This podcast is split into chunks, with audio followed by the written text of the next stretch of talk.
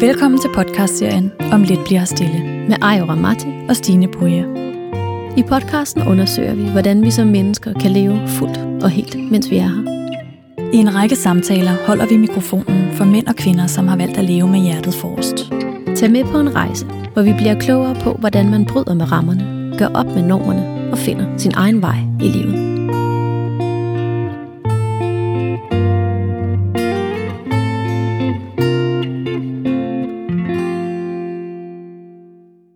Gæst er Nikolaj Engelbrecht.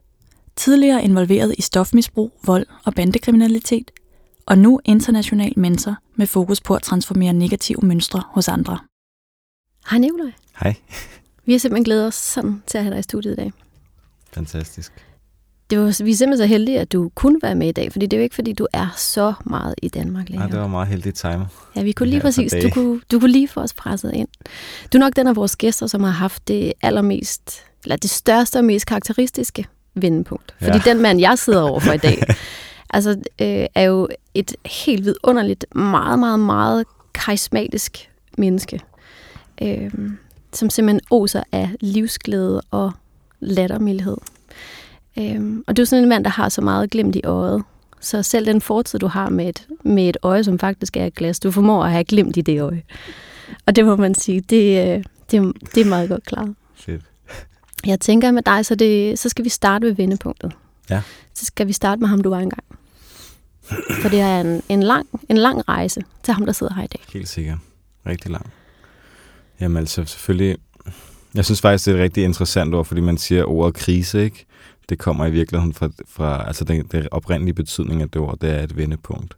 Så man kan sige, den første, kan man sige, det store vendepunkt, der var for mig, det var selvfølgelig at komme fra, fra at have været i alt det her kriminalitet, som man også kan se, dem der har ser filmen om og dokumentaren og alle de der andre ting, som er blevet dokumenteret om det, hvor jeg kommer fra det her meget hårde miljø fra Vesterbro og Nørrebro, og, um, og selvfølgelig tog en masse stoffer og solgte en masse stoffer og lavede alle mulige forskellige aktiviteter. Øhm, mistede øjet også, som du selvfølgelig lige kom ind på. Øh, selv efter jeg mistede og der blev jeg faktisk stadig i det kriminelle miljø. Der er mange, der tror, at det var sådan, og det var der, det vendte, men det var det faktisk, faktisk ikke rigtigt. Det var næsten et år efter det, at der ligesom var sådan en, øhm,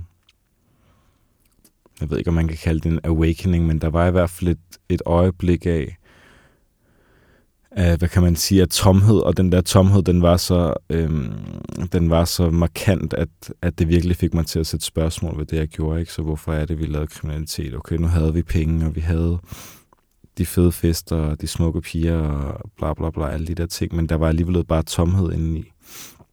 Og det var ligesom den tomhed, der fik mig til at, at undersøge, okay, hvad er det så i virkeligheden, der betyder noget for mig. Hvad er det i virkeligheden, jeg gerne vil? Hvis jeg så får alle de her ting, der er udenom, men der så alligevel er den der tomhed, hvad er ideen så i at, at gå efter dem? Øhm, og der var det min storebror på det, på det tidspunkt, han spurgte mig om, hvornår har du sidst ikke mærket den der tomhed? Og det var så under det, der jeg var i sådan en åndedrætskursus, det som jeg selv også underviser, og har undervist over hele verden, Brief Smart med Jacob Lund der var jeg fem dage, og det var så under de fem dage, der var det det eneste tidspunkt, jeg kunne huske i løbet af de sidste 5-6 år på det værende tidspunkt, hvor der ikke havde været tomhed. Og så sagde min bror bare sådan helt, det var sådan helt åbenlyst, hvor, hvorfor går du så ikke tilbage til, du ved, til det? Hvorfor går du så ikke tilbage til Jakob og du ved, søger den vej? Men hvad er det, der får dig derhen? Fordi jeg tænker, at hvis man lever i den der livsbane, som er hurtigt, de hurtige penge, de hurtige mm. stoffer, det der hurtige liv, på den, hvad skal man sige, den, den forkerte side af loven i hvert fald. Ikke? Ja, jo. Øhm, hvad, er det, der får dig, hvad er det, der får dig til at stoppe op og træde ud af den bane og søge noget andet, som Breathe, den der Breathe Smart, Smart metode øhm, tilbyder? Jo, altså man kan sige, nu ligesom mig som individ, der havde jeg allerede fra barnsben af været interesseret i både buddhisme og mantra og meditation og sådan noget. Jeg begyndte faktisk allerede, første gang jeg begyndte at synge mantra, var da jeg var seks år gammel med min fars øh, rigtig gode ven, som studerede under Dalai Lama. Så det var ikke sådan helt fremme for mig, men selvfølgelig, øh, som du siger, der i 20'erne, der var det ikke det, der var øh, der dominerede mit liv overhovedet, der var det klart det andet.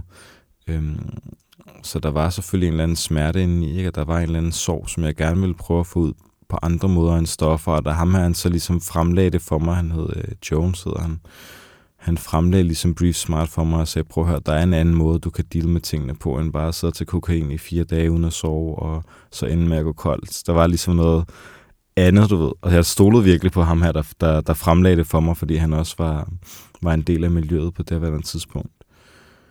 Øhm, og så var jeg sådan selvfølgelig der først, da han sagde det, der var det sådan noget, ah, jeg gider ikke det der åndedræt og sådan noget. Det er sådan noget, det er også, yoga også, det var sådan meget for piger, følte jeg ikke, især på det tidspunkt, der er det slet ikke lige så udbredt, som det var nu.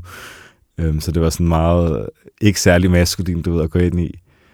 Og så var han sådan, okay, men jeg tager med, du ved, og så gør vi det sammen, og du ved, vi mødes der på Holte station, og det er det tidspunkt, og jeg kom selvfølgelig der på Holte station og ringede til ham, og han tog ikke telefonen, og så tog han telefonen der lige, lige omkring, da vi skulle mødes. Ja, men jeg kommer lige om lidt, bare lige til med, der kommer en og henter dig, du ved, bare lige til med ham. Så jeg med ham. Så kom han selvfølgelig ikke, Jones der. Han, han lod mig bare gå, gå ind alene til kurset. Og så selvfølgelig ham underviseren, der var der, Jakob Lund, øh, som stadig underviser også nu, øh, som var min første sådan rigtig lærer, kan man sige. Øhm, han var bare ikke i orange tøj, du ved. Han var bare en almindelig dude, der stod der i sin øh, træningsbukser og, og havde trænet Wing Chun hele livet, og han mødte ligesom, øh, ikke kun mig, men møder hans elever ligesom der, hvor man er i øjenhøjde. Og, øh, og det var ikke særlig abstrakt, ved. det var noget, man kunne relatere til de ting, han snakkede om, og de ting, han sagde. Og så selvfølgelig øvelserne, øhm, som er super, super powerful øh, gør, gør selvfølgelig deres arbejde, uanset om der er nogen, der snakker om dem eller ej. Når man prøver dem, så er der nogle ting, der, der begynder at rykke rundt indeni. Øhm, ja.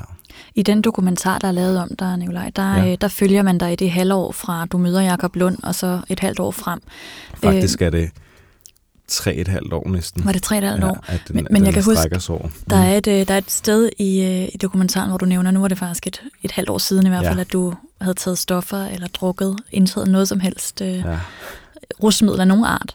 Øhm, og du nævner også i... Øh, da du beskriver det her med, hvordan du første gang sidder og laver de her åndedrætsøvelser, at der sker en eller anden transformation af den vrede, du havde i dig. Helt sikkert. Hvad er det, hvad er det, det her åndedræt gør ved, øh, eller gjorde ved din vrede på det tidspunkt?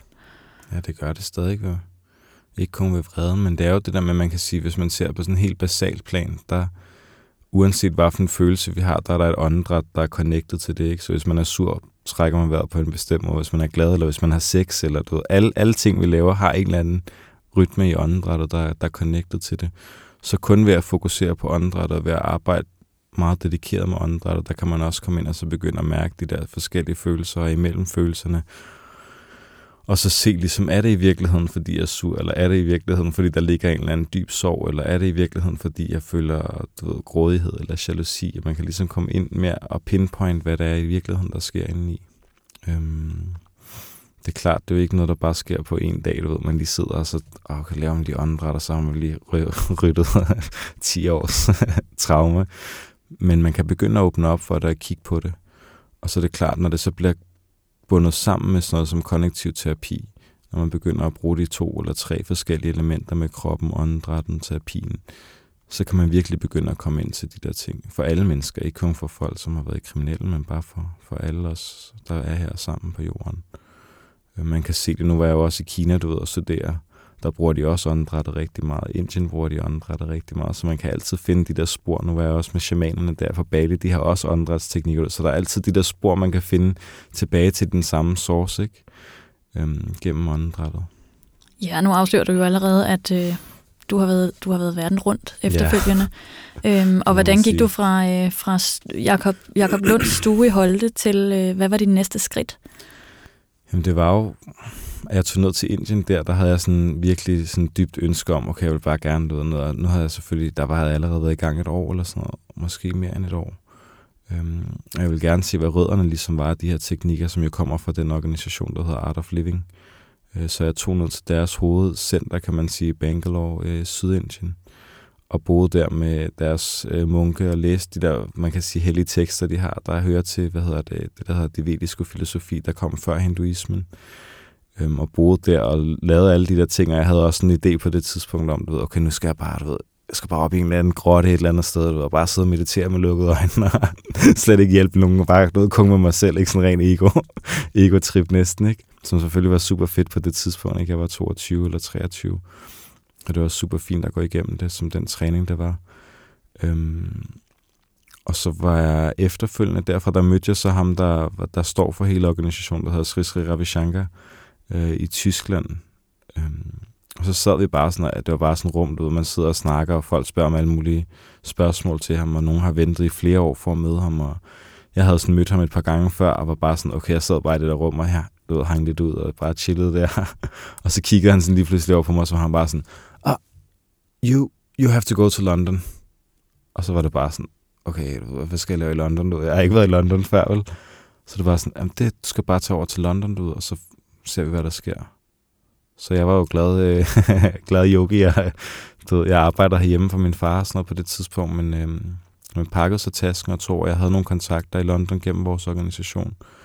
Var der over i to uger eller sådan noget. Og så mødte jeg så bare sådan rent tilfældigt, der var jeg til sådan en bryllup, og så var der en gut, der var der, der var sådan, åh, jeg har sgu en lejlighed, du ved, der står tom her i, øh, i North London, du ved, og du kan komme og bo der, hvis du vil, og du, jeg har bare brug for nogen, der kan lege den, og bla bla bla. Så sådan, okay, du ved, fint nok, jeg har ikke lige råd til London-priser, der ligger på sådan noget 20-25.000 om måneden, eller sådan noget, ikke? For en skuter for, Præcis, for et værelse, du ved, ikke? Så sådan, det ved jeg ikke helt, om jeg kan, du ved, sådan, sådan, oh, hvis det er dig, der skal, så kan du bare betale sådan noget 400 øh, pund om måneden, du ved, ikke? okay, fint nok, du ved, det vil jeg lige overveje. Og så gik der et, øh, en uge eller sådan noget, og så kom jeg i kontakt med nogen, der arbejdede i fængslet derovre, der spurgte, om jeg ville komme med ind og undervise. Og så stille og roligt, der tog den ene bare, altså det ene tog bare det andet, ind med at være der i næsten to år i London. Og sætte øh, kæmpe projekter op i fængslet over i et af deres største fængsler. Og også sådan et community project for folk, der så kom ud af fængslen, ligesom det vi har herhjemme, Brief Smart. Øhm, og var super fedt selvfølgelig var super, øh, hvad kan man sige, udfordrende også, både på personlig plan og professionel plan at være. Jeg var kun de der 4-25 år eller sådan noget, og stod lige pludselig inde i fængslet alene, ikke? Nogle af de der kurser med sådan noget 30-35 fanger og skulle undervise dem, og selvfølgelig pisse nervøs, ikke? når man kom ind især der de første to-tre kurser, kan jeg virkelig huske, det der var sådan svedig, og okay, uh, hello guys, uh, let's sit down. uh, men super fedt, du ved, at gå igennem. Super, super fed træning. Hvad er sådan din største oplevelse fra den tid i London? Jeg tror, at den allerstørste oplevelse, det var, hvor jeg havde sådan en hel nat, hvor vi bare havde haft sådan her nederen skænderi, mig og hende, jeg var sammen med for det tidspunkt. Ikke? Totalt klassisk stod drama, skændtes hele natten, og nærmest ikke sovet. Og så fik jeg sådan en opregning klokken halv syv eller sådan noget, hvor hende der arbejdede med i fængsel. Sådan, hey, I forgot, du ved, today we have a special intro talk for the prisoners. Please come one and a half hour early, ikke? Og tænkte bare, ej, det er løgn, du ved. Jeg skal ind og fremlægge for alle fangerne, ikke? Selvfølgelig, jeg tør selvfølgelig det over, du ved, fordi vi, vi går jo, som I også har skrevet i jeres tekst, med hjertet først, og tror på vores du ved, autentiske levemåde. Tog det over der, helt træt, helt færdig. Tænkte, jeg har rigtig sådan planlagt der, okay, hende der, hun er læge og sådan noget, så jeg tænkte, hun kan godt tale meget, du ved. Så fortæller jeg bare lige min historie der, som jeg plejer. Lige sådan, at jeg har været kriminel, og det er rigtig godt at lave åndedræt og sådan noget.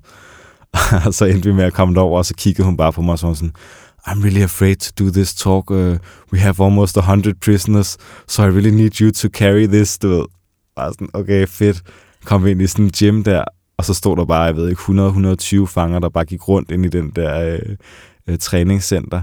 Og så gav de mig bare sådan en mikrofon på, der er sådan en headset-mikrofon, og så er de bare sådan, ja, så kan du bare snakke til dem. Og så er, sådan, mm, er de overhovedet kommet for at høre og snakke? Du ved, ja, men du, du kan begynde at bare snakke, du ved, og så, øh, så kommer fangerne selvfølgelig. Og så begyndte jeg så også at stå der og snakke ved, midt i det hele, ikke? og der var ingen, der hørte efter, vel? fordi alle de gik jo bare rundt og lavede deres øh, ting. Og så lige pludselig så begyndte folk sådan at komme, sådan to tre af dem, fire af dem, og så lige pludselig så var der bare sådan en cirkel sådan hele vejen rundt om, og med fanger, ikke? der stod altså sådan en lukket cirkel, hvor de bare alle sammen stod bare og stirrede på mig, bare sådan, og der var helt stille, ingen der sagde noget, ingen der spurgte nogen spørgsmål. Og jeg snakkede bare og snakkede og snakkede og snakkede, indtil jeg virkelig ikke vidste, hvad jeg skulle sige. Jeg kan ikke engang huske, hvad jeg sagde, vel? Og så var det sådan, okay, fint nok. Og så klappede de fangerne der, og sådan, åh, tak, og rigtig godt, og det var rigtig powerful, din historie her. Og så havde vi fyldte kurser der næsten de næste 3-4 måneder inde i fængsel. Det var der bare fulde kurser, ventelister og alt muligt. Øh, så for mig, der var det en af de rigtig store oplevelser, det der med at føle, okay, det kan jeg ikke, jeg har ikke energi nok til det, jeg er ikke parat til det, alle de der sådan mindre værds øh, ting, der kommer op, men så alligevel at gå igennem det, og så se, okay, når man gør de her ting, når man tror på sig selv og tror på den mission, man har, så bliver man også hjulpet af en eller anden øh, kraft, ikke? Så det er klart en af de mest, hvad kan man sige, øh, de største ting. Og så selvfølgelig næste, så selvfølgelig Ravi Shankar, der han kom så til London, til det der fængsel, og kørte en session, hvor jeg var sammen med ham, som selvfølgelig også var kæmpestort, at se, hvordan han øh, håndterede dem på, øhm, som var helt fantastisk. Han kom, han kom ind i det der rum der, og lige så snart han trådte ind i rummet, vi havde brugt sådan en halvanden time for at prøve at sådan prep de der fanger, der sad 300-400 fanger den dag. Og lige så snart han trådte ind i rummet, så var der bare sådan stillhed i hele det der rum der. Og så folk, de kiggede der, og så klappede de bare alle sammen ud. Altså folk, der du, de har aldrig lavet yoga eller meditation eller andre eller noget som helst før, og ikke rigtig ved noget om ham. Alle sammen sad og klappede. Kom han op på sin stol der. Han er en meget lille mand, ikke? Han, er sådan, han går mig til under skuldrene, ikke? Satte han sig der med headset, og så var han bare sådan, hallo, og så vinkede han der til de der fanger, og så vinkede de sgu alle sammen tilbage, der alle fangerne, så sad de bare vinket der, bare sådan, hallo, så sad der bare ligesom sådan en hel børnehave, der sad der og smilte og grinte. Så det var klart de to største øhm, ja, ting i London. Var det ham, der så under det møde ledte dig videre fra London igen efter de par år, eller hvad skete der der? Jamen, der skete jo det, at jeg har jo altid øh, krudt i røven. Det ved alle folk, der kender mig. Øhm, så jeg sad faktisk bare, så var jeg bare sådan, okay, nu har jeg skulle lavet yoga i et par år, du ved, og jeg har undervist helt vildt meget, og jeg tænkte, jeg skulle, skulle lære noget nyt. Og så var jeg sådan, okay, hvad er det tætteste, man sådan kan komme på yoga, hvor man stadig bruger kroppen, og der stadig er spiritualitet, og hvad kan man sige, de der dybere lag inklusiv, øh, eller inkluderet i det. Og så var det, der kom kung fu først til mig, der kom faktisk også tango. Jeg havde overvejet, om jeg skulle tage ned og danse tango i, i Sydamerika. Og så var jeg sådan, okay, hvis det ikke helt, hvad jeg skulle. Og så tænkte jeg, okay, det må være, hvad hedder det, Kung Fu og Tai Chi.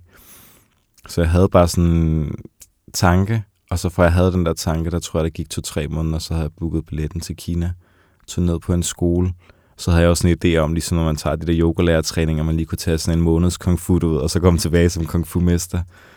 Det kunne man så ikke. jeg kom tilbage efter en måned og kunne nærmest ingenting med det der, vi havde lært. Så jeg var sådan, okay, kunne jeg godt se, der skulle man bruge lidt mere tid end bare at lave en solhilsen, selvom det også er super fedt, og det selvfølgelig tager lang tid at blive god til. Øhm, så jeg endte med at tage tilbage dernede, var der i otte måneder i streg på den der kung fu skole, og det var så der, jeg fandt, kan man sige, en rigtig kung fu mester, altså en, der havde mere øh, dybere viden end kun om kroppen øh, rejse næsten i to og en halv dag for at komme op til ham uden nogen telefon igennem Kina. Igen det der med at have devotion og have tro på, at man, man skal derhen, hvor man skal og møde dem, man skal møde. Øhm, kom op til ham, snakkede, fortalte min historie, de ting, jeg havde lært, og så var han sådan, okay, men du kan godt komme og læse. Du skal bare komme tilbage om tre måneder der. Hvis du bare kommer om tre måneder, så kan du begynde. så jeg tog fint hjem til Danmark og arbejdede og tjente nogle penge, og så tog jeg tilbage igen til ham og var næsten et, øh, et helt år sammen med ham super intenst. Ikke, øhm, ikke særlig pædagogisk øh, måde at lære på, men super, det var super fedt for mig, for min personlighed, du ved, at blive stået med en pind og, og blive råbt lidt af. han elskede os også, du ved, og det gør han, og det kan man mærke, så det er også derfor, det er okay. Det er ikke kun sådan noget øh, hård afstraffelse eller noget som helst. Øhm, og han er helt sikkert sådan en master healer også. Øh, så det var super fedt. Og så havde jeg igen den der, der havde jeg stadig den der tanke om, at jeg stadig ikke bare skulle bo på det der bjerg, eller bo i en eller anden grotte og bare være mig selv. Og Ravi Shankar havde allerede sagt til mig, at det skulle jeg ikke, og jeg skulle være i samfundet, og jeg skulle undervise folk. Og så prøvede jeg sådan alligevel at tænke, okay, nu prøver jeg lige ham den anden vester der, det kan være, jeg får lov af ham, ikke? Og så sad vi der en af de, de sidste dage, jeg var sammen med ham, hvor han var sådan, han havde givet mig et kinesisk navn, og i hans, hvad kan man sige, lineage. Og så var han sådan, okay, for you, most important of all my students, you must go and teach as many people as you can. Du ved, sådan, okay, fint nok, jeg har forstået så jeg kom tilbage der. Det var så sidste år, ikke? Jeg kom tilbage til, øh, til Europa. Og så har du faktisk undervist? Ja, så har jeg, jeg har jo også undervist løbende. Ikke? Jeg har undervist altid løbende, mens jeg har været sådan inde og ude. Og så har jeg så i, i, i år, der satte jeg, eller sidste år, der satte jeg sådan et kæmpe projekt op på Island, øh, hvor vi havde super, super fede resultater med folk med misbrug. Øhm, og så i år, der har jeg mere fokuseret på at gerne vil sætte min egen organisation op, øh, som ligesom har sådan, man kan sige, den består af tre dele, hvor den ene, det er selvfølgelig lærertræning og undervisning af folk, der gerne vil hjælpe andre, og kurser og alle de her ting. Og så den næste del, det er sådan en recovery hjem, som vi har sat op i Spanien, hvor folk kan komme ned, hvis folk de har misbrug, eller kender nogen, der har misbrug, kan de sende dem derned, men hvor det ikke er, man kan sige, den traditionelle misbrugshjælp, som vi får herhjemme, der er det meget sådan noget med, okay, vi sidder bare i grupper, AA-møde, øh, ryger smøger, der bliver ikke rigtig kigget på tingene, hvor når de kommer ned til os, der tager vi både kost, de skal lave yoga og åndedræt hver morgen, for eksempel, eller tai chi eller qigong, så de får de der ting med ind i, samtidig med den almindelige misbrugsbehandling.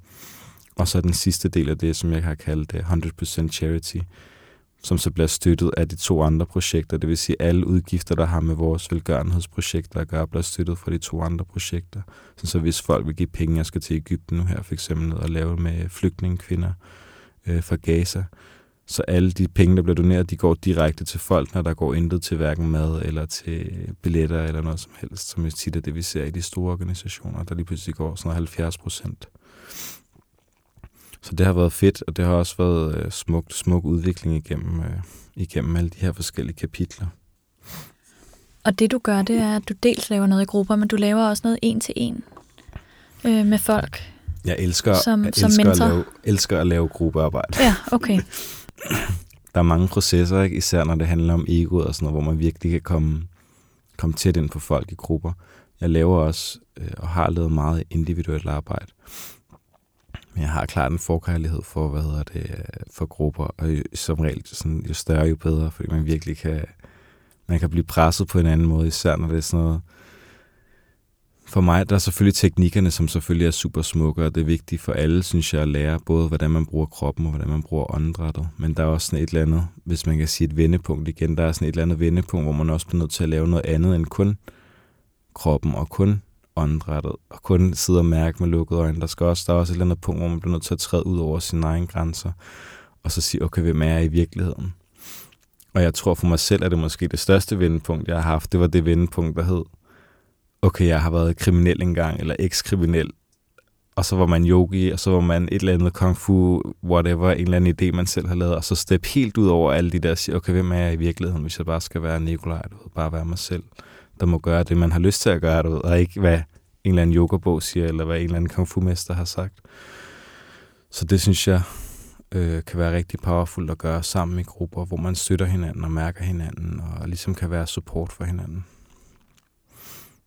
Men selvfølgelig individuelt arbejde er også okay. Men jeg vil helst, hvis jeg laver individuelt arbejde, så er det som regel med folk, der ikke kan, ikke kan være i grupperne. Altså hvis de for eksempel har så meget trauma, at de ikke bare kan sætte sig ind i et rum med andre folk, eller de har en eller anden historie, der er virkelig tung, så vil jeg gerne lave individuelt. Men som regel, der får jeg folk til at komme til de der gruppesessions, som regel. Det er klart, i UK for eksempel, der havde vi sådan nogle straffefanger, ikke? hvor når de kom ind i rummet, så var de altså hvad hedder det, havde håndjern på, ikke, for hænderne, og så ned til, hvad hedder det, anklerne, ikke, hvor de bare kom ind med sådan fire vagter, ikke? Så skal man selvfølgelig lige tænke over, hvem man har med i grupperne. ja. hvad de kan og ikke kan. Bliver du nogensinde bange? Nej. Der har været, der har været sådan en gang, hvor jeg følte, ikke frygt, men det var mere nervøsitet, og det var faktisk på grund af den person, jeg havde med inden at hjælpe. Øhm, fordi hun var sådan, og det kan jeg sagtens forstå, du ved, hun, for det første er hun et rum med 35 fanger, hvor de sidder for alt muligt mor og voldtægt, øh, alle sådan nogle sindssyge ting. Og så havde vi ham der, som jeg lige beskrev, hvor han kom ind med, med lænker og vagter hele vejen rundt om, så jeg var bare sådan, det er fint nok bare at tage de der håndjern af ham, du ved, fordi vi skulle lave yoga, jo, så han kan jo ikke stå og strække ud med, med håndjern, hvor hun virkelig bare var sådan, det vil jeg ikke det her, du ved, det er for meget, det er for meget, du ved, det kan jeg ikke, det vil jeg ikke hvor vi så aftalte sådan, okay, hvis ham der, han gør amok, du ved, så rykker du bare over et andet sted af rummet, du ved, ikke? Så der var jeg sådan lidt nervøs, med mere for hende, mm, og hvordan, også hvordan det ville have en effekt på hende, for jeg vidste godt, at det ville være en intens oplevelse selvfølgelig med ham. Øh, når, man, når man har prøvet det så mange år, så kan man selvfølgelig godt se, hvem der har mere intense oplevelser. Men vi er jo trænet i, og bliver trænet selvfølgelig i netop, hvordan man håndterer de her mennesker, og hvad man kan gøre, hvad man ikke må gøre, og det hele det kommer ned til at have tillid selvfølgelig til de ting, man gør. Selvfølgelig have trænet ordentligt i dem, og så have tillid til dem. Øhm, og også have tillid til, at man, at man kommer der for at og, og du ved, assistere dem, ikke for at lære dem, og ikke for, at de skal nå et eller andet mål. Man er bare der som deres assistent, for at de kan udleve og opleve de ting, de har brug for at opleve i det øjeblik hvor ham der efterfølgende, efter de der syv dage, han havde kursus med os, øh, med Brief Smart, Prison Smart teknikkerne, der kom han for første gang, tror jeg, ja, det er mange år siden, men jeg tror, det var første gang i fire år, der fik han lov til at være uden for det der intensive care unit, uden håndjern og kunne gå rundt. Og da han så mig der sådan næste uge, hvor jeg kom tilbage for at lave opfølging, der kommer han sådan løbende og krammer mig, ikke? og var sådan, Hello Nikolaj, oh, it's so great to see you, du ved. så når man har de der oplevelser, så ved man også, okay, men det er vel også det, vi alle sammen har brug for som mennesker. At Præcis. vi bliver set på som mennesker. Præcis. Og ikke som ham der, der har gjort den der lige frygtelige ting. Lige præcis. Fordi man bliver jeg tænker også lige præcis det der med fængsler, ikke? At, at det er øh, sådan en umyndiggørelse på rigtig mange måder, fordi du bliver sat her, og du kan ikke selv bestemme, når du kommer ud. Øh, så det der med, at der er et andet menneske, som møder dig som menneske, mm. det i sig selv må vel også have en kæmpe stor betydning. Helt vildt for os alle sammen.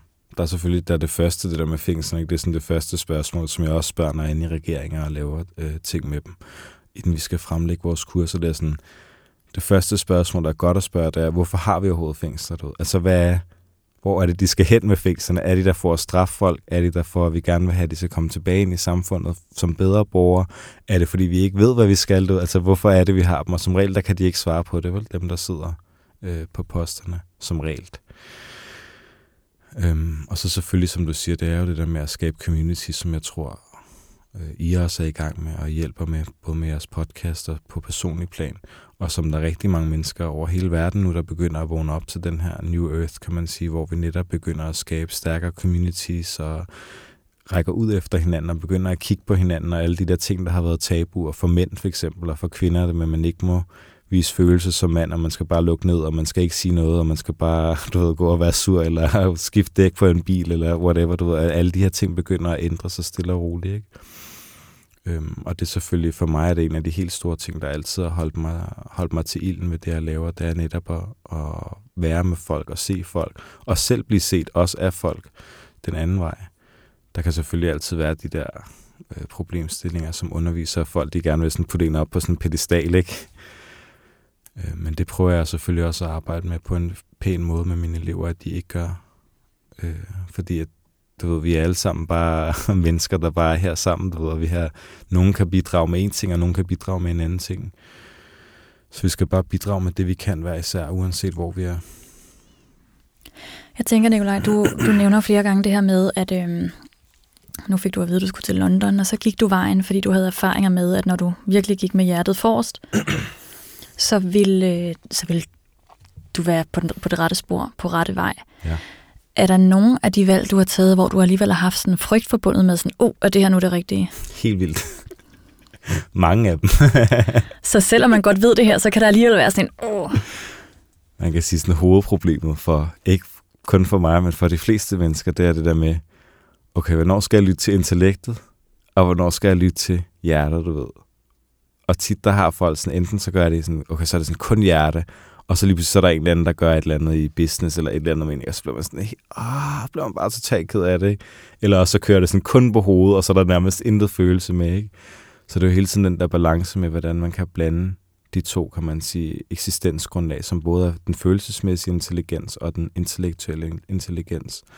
Og så sige, okay, endnu dybere end det, der har man så intuitionen, ikke? Hvis man kan slukke begge to, så kan man komme helt ned til den der intuition, der ligger, og så sige, okay, fedt, selvfølgelig er bare det der flow, og så bare der ud af. Men der kommer, selvfølgelig kommer der tidspunkter. Og jeg synes, der hvor de største sådan, frygt og hvad kan man sige, sådan en øh, barriere, den er der, det er som regel lige inden man har et breakthrough til et eller andet. Der sker der sådan virkelig et eller andet, ikke? Der er der sådan et eller andet, der bare prøver at holde en tilbage i det der gamle mønster, hvor man virkelig skal sige, okay, jeg tror på det her, jeg gør det her, det kan jeg, du det er mig nu, det er okay.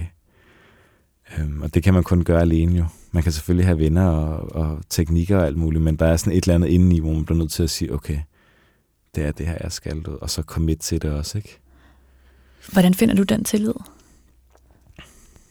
Det er et godt spørgsmål. Jeg tror, der er en del af mig, der altid har haft øhm, gå på mod, også fra jeg var kriminel, og også fra alt muligt, hvor jeg bare har gjort alle mulige vilde ting, du ved. Men øhm, men der er noget vigtigt i, selvfølgelig man sidder hver dag med lukkede øjne, om det så er du ved, to minutter, eller fem minutter, eller 30 minutter, eller en time, men man virkelig sætter sig ned du ved, og så siger, okay, jeg bruger sådan en, der hedder Heaven and Earth Theory for eksempel, som øh, alle mennesker kan, kan bruge, hvor man siger, at mennesket det er connectionen mellem himlen og mellem jorden. Så i himlen, der kan man sige, jeg har en idé om, at jeg gerne vil skrive en bog.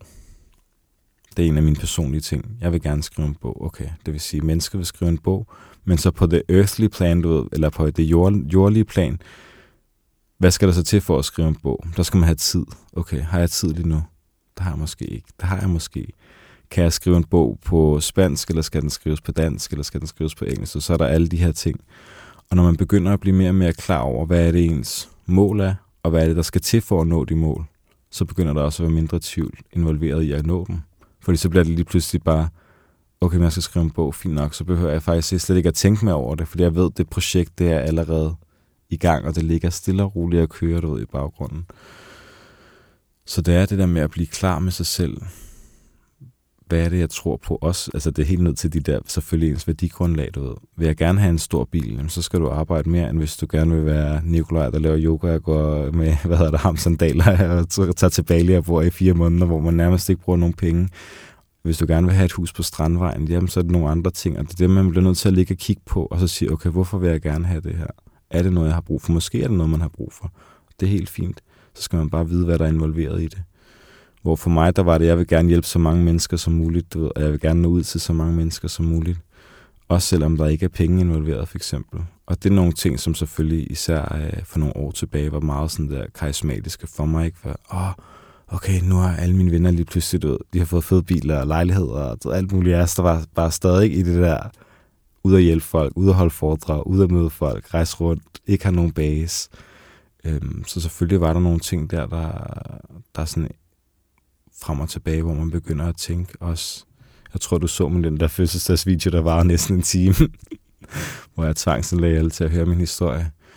Øhm, der var selvfølgelig også en masse ting, ikke? 30 år, okay, jeg vil gerne have børn. Okay, fint nok. Så bliver man nødt til at have stabilitet. Så der, det er det der med bare, du ved, pinpoint inden i sig selv, hvad er det, man gerne vil, og så prøve at finde tilliden til det, og prøve at finde energien til det også.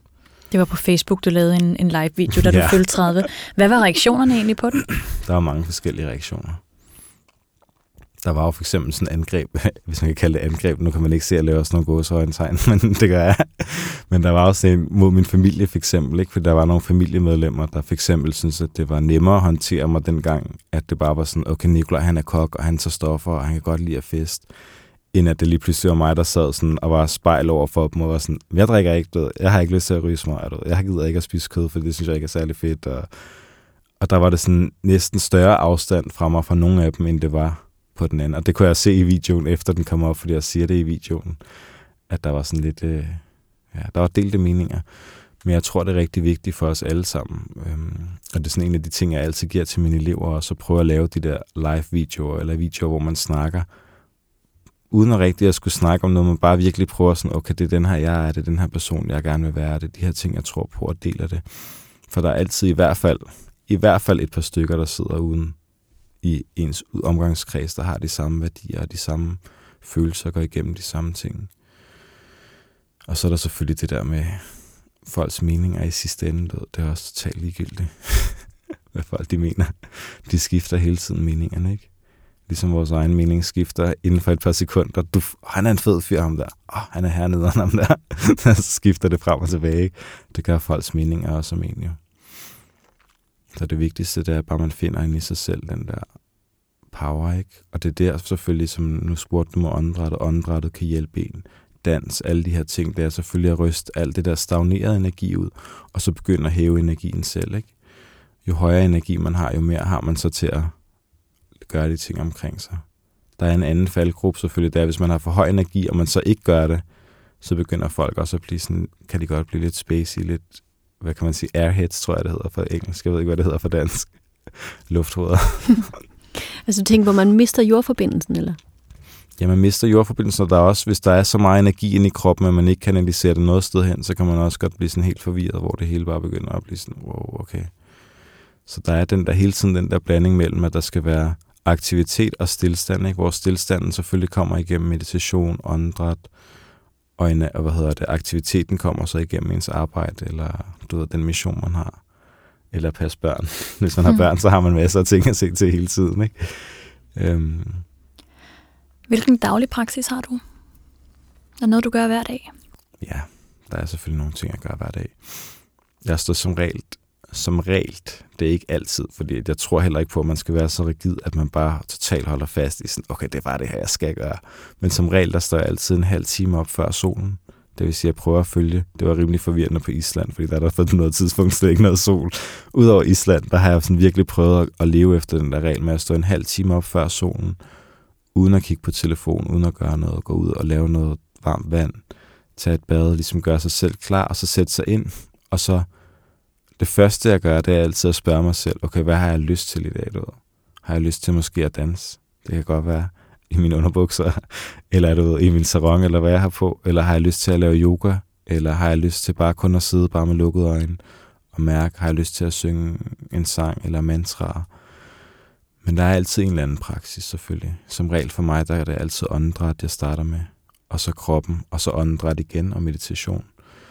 Øhm, men det er, igen, det er igen praksis, jeg vil det anbefale til en almindelig person, fordi den kommer til at tage en time, eller halvanden time, eller to timer. Øhm, hvor i starten, da jeg startede med alt det her, der lavede jeg bare sådan helt basis, et par yogaøvelser, du ved, for lige at komme ind i kroppen, og så 30 minutters åndedræt, og så 15 minutter bare lige sidde helt stille. Eller prøve at sidde stille. Jeg kunne ikke helt sidde stille i starten. der var ret meget energi i kroppen, der jeg kunne sidde måske til 3 minutter, og så ligge ned stille i stedet for øhm, og så inden jeg går i seng om natten, der sidder jeg altid og mediterer. Altid. Også selvom det bare er 10 minutter, men virkelig det der med sådan, som det sidste, har sagt godnat til alle, det hele er sådan, falder ned, så bare lige sidde 5, 10, 20 minutter, og bare lade alle de der ting fra dagen komme igennem kroppen, mærke dem, og så sige, okay, fint nok, farvel for i dag, og så ligge sig ned og sove. Kæmpe forskel. Kæmpe, kæmpe forskel.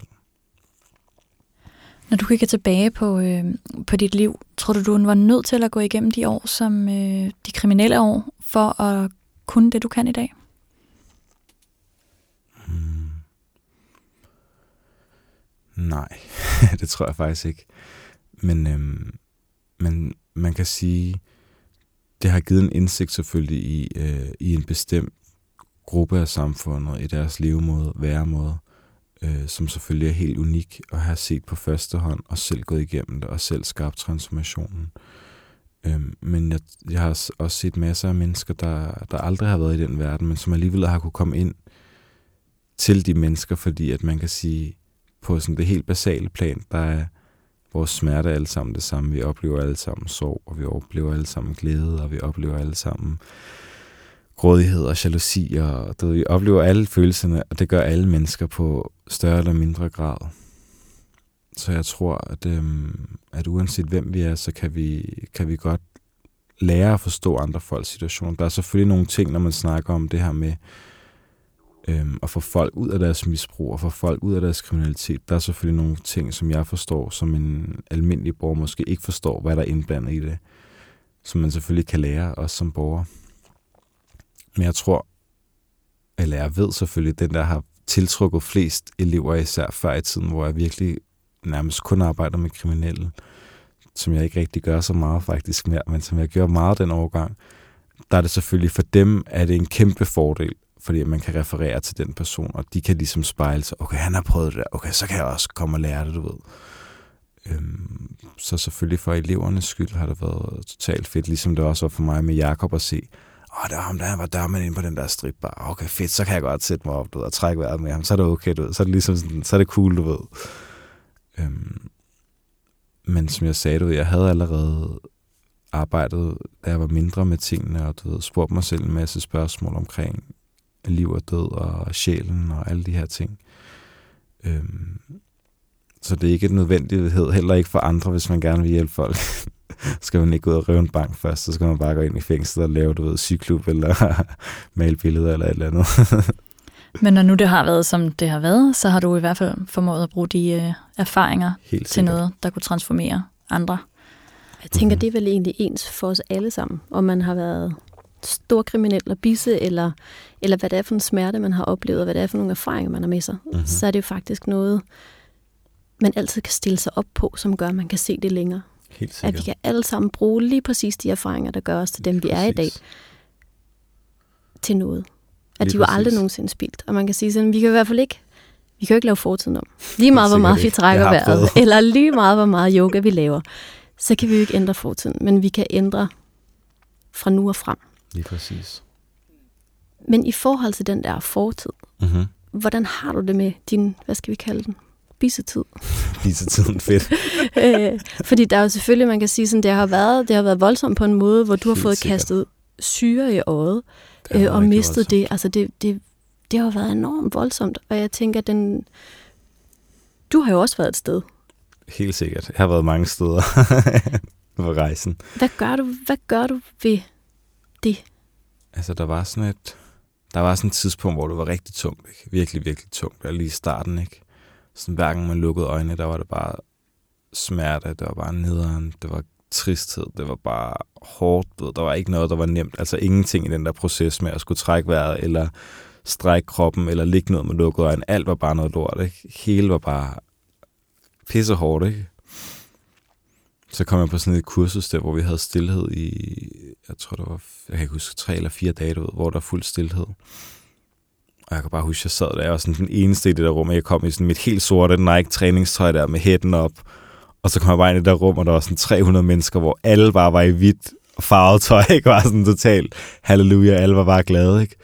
Og jeg var sådan, ej, hvad laver jeg her, ikke? Jeg havde ikke nogen smøger med. Jeg havde ikke, jeg måtte ikke spise kød, vel? Jeg, der var sådan, alt var bare os hernede, ikke? Og så kom han sgu, øh, hvad hedder han, ham Ravi Shankar der, øh, øh guruen for den organisation, han kom, så, så begyndte han at sidde og snakke der. Og jeg kan huske, den første var bare sådan, ej, okay, ham der inderen der, han havde indisk accent, og det var bare irriterende også, at han skulle sidde med den der, hallo, hallo everybody. så bare, det var hernederen. Og så lige pludselig så begyndte han bare at snakke ind omkring vrede, du ved. Og så var han bare sådan, the tale of uh, anger is sadness, du ved. Så sådan, altid når du bliver vred, så er der altid et eller andet ked af det bagved, eller omvendt. Du er ked af det, og så tør du ikke at møde den, og så kommer den der vrede. Og så kan jeg huske, at han sad og sagde, at jeg kunne mærke sådan gåsehud ud på kroppen, og det var bare sådan totalt intenst, ikke? Og jeg sad sådan, åh, jeg kunne ikke komme væk fra den der, du ved, der var ikke noget, der var ikke nogen telefon, jeg kunne tjekke, du ved, der var ikke nogen, jeg kunne snakke med, det var bare stillhed, og så var ham, der snakkede. Og der kan jeg huske, at jeg satte mig sådan udefor, øh, nede ved sådan en sø der, så jeg kiggede mig selv ned i vandet der i spejlbilledet. Og så begyndte jeg bare at sidde og reflektere, okay, der er selvfølgelig alt den der smerte, der var dengang, og der var alle de der oplevelser, både de ting, jeg gjorde mod andre, de ting, andre folk gjorde mod mig. Og så kom det sådan hele, det kom ned til det der med sådan, okay, men du ved, jeg vidste ikke bedre på det tidspunkt. Der var ikke, du ved, det var det, jeg følte var på det på daværende tidspunkt, der hvor min awareness var, eller bevidsthed var, det var at gøre de ting, du ved. Og nu der er den ændret, ligesom du siger, du ved, den var ændret der. Så okay, hvad kan jeg så gøre, du ved? Der er ikke nogen fortid, du ved. Der er heller ikke nogen fremtid, der er bare kun nu. Og lige så snart man begynder at tabe ind til at forstå, okay, der er kun nu. Hvad kan man så bruge alt det der andet til? Det? Så er det bare alle mulige idéer, ikke? Og det er der, stressen kommer fra. Det er fra folk, når de enten tænker, ah, den der gang, der skete det der, og han var bare totalt sur, og vi var bedste venner, og nu er vi ikke venner mere. Eller, ah, jeg håber, jeg har råd til at betale huslejen, når jeg skal også have mine børn i skole, og de vil gerne på privatskole, og så kører der bare de der dialoger, ikke? Og jo mere vi skifter imellem det der fortid, fremtid, fortid, fremtid, jo mere stresset bliver man, ikke? Jo mere begynder det at blive stramt det hele, og jo mere begynder man sådan at holde fast i alle mulige illusioner, ikke? Så jo hurtigere man kan droppe de der ting, og så sige, okay, lige nu, lige her, hvad er det, der sker? Okay, jeg kan mærke, at mine fødder, de rører et guldtæp. Der er en mikrofon foran mig, der sidder to kvinder og kigger på mig, mens jeg snakker. Jeg kan mærke, at mit hjerte, det banker lidt, det banker langsomt, min mave er afslappet. Hvis man går, begynder at gå ind i de der ting, så begynder de der historier også at miste deres kraft, ikke? Og jo mindre man så... Selvfølgelig, der er nogle ting, du ved, hvis man har skadet andre, eller du ved, gjort nogle ting, som ikke var okay over for andre, så er der selvfølgelig en proces, hvor man skal bede om tilgivelse. Ikke kun fra dem, også for sig selv. Hvis det kan lade sig gøre, du ved, mødes med folk, sige til dem, okay, jeg tager ansvar for min del af det, du ved, jeg har gjort det her. Og så er det det. Men efter man har gjort det, så kan man ikke rigtig gøre andet i de situationer heller. Du hvis man har kommet op og skændes med en ekskæreste, eller smadret en dør i et hus, eller du ved, whatever det kan være. Men man kan møde dem, man kan sige det, jeg ved godt, jeg var en idiot der, og det var pisse unfair, du ved, jeg kørte psykisk terror, eller whatever, alle de der ting, som vi alle sammen prøver igennem vores liv.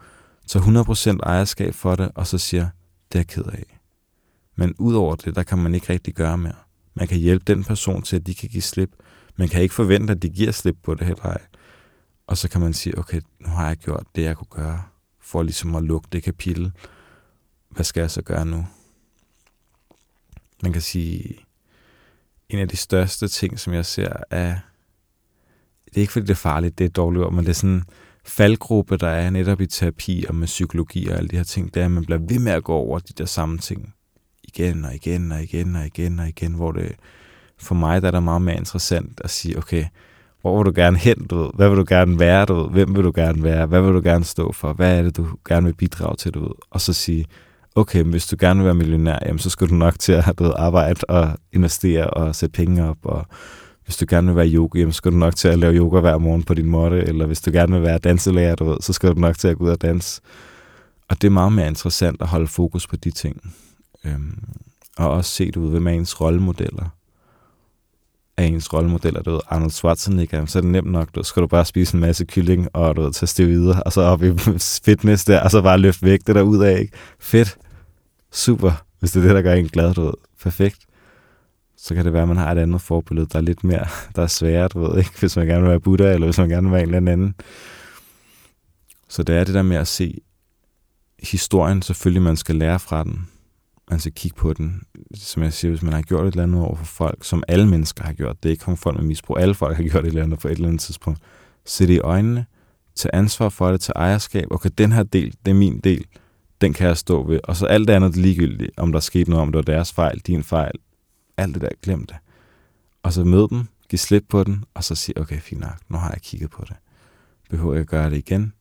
Behøver jeg ikke at møde de mennesker igen heller ej? Og så kan man ligesom rykke videre ind i det nye, ikke? Arbejder du selv med, med at sætte nogle mål, eller er du mere sådan intuitiv på din vej i forhold til, hvor du skal hen? Jeg tror, de fleste folk, der kender mig, de vil tænke, okay, Nikolaj, han er bare totalt spontan. Men faktisk så har jeg haft en femårsplan og en 10-årsplan. Og jeg har faktisk også en, der hedder en 15-årsplan. som jeg har, som er sådan... Altså man kan sige, det er hovedmål hovedmålene er det måske heller ikke, for det vil så være sådan et livsmål med at blive oplyst og bla bla bla, alt muligt. Men det er i hvert fald sådan nogle mål, som jeg rigtig, rigtig gerne vil nå. Det, som jeg så prøver, det er at sige, okay, jeg sætter et mål. Der var for eksempel et mål, der hed, øhm, kunne undervise andre i Tai Chi. Ikke? Det var sådan et femårsmål. Efter tre år, der har jeg nået det. Jeg har gjort det. Men i de tre år, der har jeg ikke tænkt på, okay, jeg skal undervise i Tai Chi, jeg skal undervise folk i Tai Chi der har jeg prøvet bare at være 100% nærværende. Så jeg prøver sådan, når jeg sætter mål, så prøver jeg at rette ind på den retning, du siger, okay, jeg skal den der vej, og så droppe det igen, og så bare gå, og så se, hvad sker der. Jeg havde også en mål om, at jeg skulle have den, min egen lejlighed. Det har jeg ikke fået, fordi at jeg er blevet ved med at rejse rundt, så jeg har ikke rigtig haft brug for en lejlighed. Det jeg så gjorde i stedet for, det var, at jeg gav næsten alle mine ting væk, så jeg ikke havde brug for lejligheden, øhm, som var super fedt for mig. nu har jeg så lige blevet gift og sådan noget, og hun vil gerne have børn, så nu har vi så fået en lejlighed. er den lejlighed i Danmark, eller har I bosat jer i et andet I land? I Spanien. I Spanien. Ja. Ja, det er fordi, det er der, hun er fra, ikke? så det var sådan, det er mest for hende, at vi har fået den. Men øh, ja. Du fortalte, at øh, du, du plejede at arbejde meget med kriminelle og mm. misbrugere, øh, og nu sagde du, at din målgruppe havde ændret sig en lille smule. Hvad, øh, hvilke typer er det, der du kommer ud til nu? Altså, jeg har altid sådan nogle faste, ligesom nu her næste uge, der skal jeg til Aarhus og køre sådan et pre-smart-kursus. Jeg elsker kurset. Jeg elsker at arbejde med de folk, du ved, folk, der lige er kommet ud af kriminalitet. Øh, men inden for de sidste par år, du ved, der er det blevet meget mere interessant for mig at prøve at hjælpe og assistere de mennesker, der allerede er i, hvis man kan kalde det en branche. Det kan man ikke rigtig kalde det, fordi det kan være hvem som helst men assistere andre mennesker, der arbejder med folk, som kunne være skolelærer, eller det kunne være yogalærer, eller healer, eller kakaoprinsesser, eller du whatever, alle de her ting. Og så give dem nogle værktøjer, og give dem en forståelse af, hvordan kan du hjælpe en med depression, hvordan kan du hjælpe en med angst, hvordan kan du hjælpe en, der er posttraumatisk stress, eller en, der er bipolar. Og så give dem nogle simple værktøjer, som tit desværre ikke bliver givet i de her, man kan sige mere kommersielle øh, yoga-traditioner, hvor det hele bare er kroppen, som er super fedt også, øhm, men ligesom prøve at give dem nogle andre værktøjer, sådan så de kan gå ud og hjælpe deres community og hjælpe deres netværk. Og for mig der er det øh, er totalt øh, smukt og fantastisk at kunne hjælpe dem til at hjælpe de andre meget mere, end det er kun at holde fokus på en gruppe. Øhm, så jeg har her i Island for eksempel, der har vi en workshop nu her under vores organisation, der allerede er fyldt helt. Øh, Ægypten har vi den første nu, der kommer her. Der har jeg kun taget tre mennesker på. Øh, tre kvinder, som alle sammen er aktivister, og som alle sammen arbejder med flytning, og så give dem, du ved, okay, de får de her simple åndedrætsteknikker, men de er også i Ægypten, det vil sige, de kan lave de der ting med dem. Altid, hvor hvis jeg kommer og underviser et kursus, selvfølgelig det har en fed effekt, og du ved, de får en fed oplevelse. Men hvad så efter den uge, du ved, så er jeg ikke i Ægypten, og så står det igen der, du ved, okay, nu har jeg en fed oplevelse. Men hvad så, du ved? Øhm, så det er meget fedt at give det til dem, der er øh, på, hvad kan man sige, på jorden og er i de lande og i de områder, du ved, og de kan begynde at undervise folk. Og for mig, der er sådan en af mine helt store drømme, du ved, det er, at alle mennesker begynder at kunne, også selvom det bare er to-tre åndedrætsteknikker, du ved, men de kan en eller anden form for åndedræt og en eller anden form for bodywork til husbehov, du ved, så de bare kan sige, okay, jeg er stresset, okay, prøv lige at gøre det her. Og så med det samme hjælpe folk, ikke? Vi kan se nu, hvordan det udvikler sig helt sindssygt. Ikke? Vi har, hvad, hvad er det, de sagde, 30 procent af alle danske gymnasieelever overvejer at stoppe ikke? i gymnasiet, fordi de føler sig stresset, de føler sig presset. øhm, så det er, håber, at det kan lave en modvægt ikke, til det her. Det er jo ikke kun i gymnasiet, det er jo overalt, du vi ser det. Næsten alle sygdomme, der er lige for tiden. Ikke? Og det bliver kun højere og højere, det er stressrelateret. Så det er sådan en af mine helt store håb, du ved, det er, at alle, bare, alle mennesker bare har du ved, et par værktøjer, du ved, de lige kan, ligesom vi kunne sy i gamle dage, og vi kunne du ved, gå ud og finde urter i haven, og vi kunne du ved, fange et dyr, så tror jeg nu, der bliver vi nødt til at kunne se, okay, hvordan kan vi hjælpe folk med at blive mere, mindre stresset, mere afslappet, finde mere ind til deres kerne af, hvem de er, hvor det er, de gerne vil hen, og se også, hvordan kan vi ændre det her gamle system måske ikke engang ændre det, men hvordan kan vi lave et nyt system, du ved, der fungerer bedre? Du ved. Nu har vi ligesom prøvet det andet i, i et par år efter, efterhånden, den gamle model. Jeg tænker, det der som er så vidunderligt ved at lige præcis at ty til åndedrættet, er jo netop, at det er noget, vi alle sammen har. Det er ikke mm. noget, vi mhm. skal ud og anskaffe os. Vi skal ikke ud og sådan, på den måde grave dybt efter noget nyt. Præcis. Det er jo sådan set bare det at lære at trække sit vejr. Lige præcis. Det synes jeg er så smukt, at det er noget, som er lige ved hånden for alle mennesker. Det er nemlig det, der er. Det er lige ved, ved os hele tiden. Hvis vi er i live, så er det der. Nikolaj, hvis vi har lyttere, som ikke før har øh, praktiseret åndedrætstræning, ja. er der så en teknik, du kunne have lyst til at give videre for at, øh, at hjælpe dem på vej? Ja. Der kommer lige sådan 20 teknikker i hovedet på mig, og så tænker jeg, okay, hvad skal vi undervise her i radioen? Nu kan de ikke se mig man kan sige, sådan en af de aller, aller mest øhm, basale teknikker, det er, hvis man tager sådan en hånd og ligger på maven, og så tager man den anden hånd og ligger her på brystkassen, og så prøver man bare lige at sætte begge fødder ned i jorden, så man har fødderne solidt placeret der, hvor man sidder.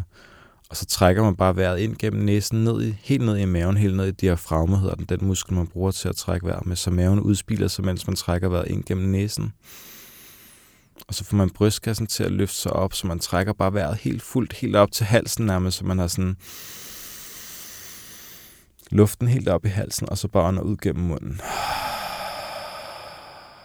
Og det samme igen, så først så slipper man brystkassen, og så lader man maven trække sig sammen. Så man ånder helt ind ned til maven, får maven til at udspile sig, brystkassen til at løfte sig op på en dyb indånding gennem næsen, og slipper. Så kan man bare gøre det 3-4 gange, så man virkelig kommer helt ned i kroppen. Helt ned. Dybe vejrtrækninger. Det er sådan den allermest basale udgangspunkt. Jeg vil meget gerne vise nogle andre ting, men jeg er sådan en stor fortaler for, at man ikke gør det online og i radio. Men det kan være, det ændrer sig. Der er mange, der har spurgt mig faktisk, om jeg vil lave online kurser og sådan noget. ja, jeg er stadig lidt, hvad hedder det, miljøskadet fra at have boet på bjerg, bjergtop og sådan noget, så jeg leger stadig med ideen. Men tit der er det netop det der med, at vi ikke trækker vejret, ikke? Vi er stresset, så sidder al vejrtrækning sådan helt oppe i brystkassen, og folk er sådan helt anspændte også, når man kigger på deres ansigter. Ked af det, ikke? Sorg, depression og alt det der. Så det der med bare at ligge sådan helt, bare ligge på ryggen, træk vejret dybt, helt dybt, og så bare mærke, du okay, hvad sker der? Jeg trækker vejret hvordan er reaktionerne i kroppen? Ved? Har jeg brug for at trække vejret dybere? Tit der har vi sådan, man kan sige, det er en af de ting, jeg arbejder rigtig meget med, med dem, der bliver undervist under mig, det er at vide, hvornår skal man give hvad til folk. Nogle folk, de skal måske have et eller andet helt vildt intenst, super høj intensitetsåndedræt, men der er også nogen, der skal have det stik modsatte, ikke? Der vil blive helt tosset næsten af at lave det der høj intensitet. Nikolaj, du har jo, man må sige, gået igennem mange ting yeah. i det her liv. Yeah. Og kommer helt sikkert også til at gøre det fremadrettet. Lige nu venter der et nyt kapitel, som hedder, at du skal bo i Spanien med din hustru, og måske, måske ikke, være lige så meget på farten, som du plejer. Jeg tror, jeg skal være lige så meget på farten. ja, det kan godt være, det er det, der sker. Gå i hvert fald i et nyt kapitel, og det er jo det, vi gør i livet. Der opstår hele tiden nye muligheder på vores vej. Helt sikkert. Hvis du skal kigge på dit liv, hvad er så vigtigt for dig? Hvilket aftryk vil du gerne sætte i den tid, du er her?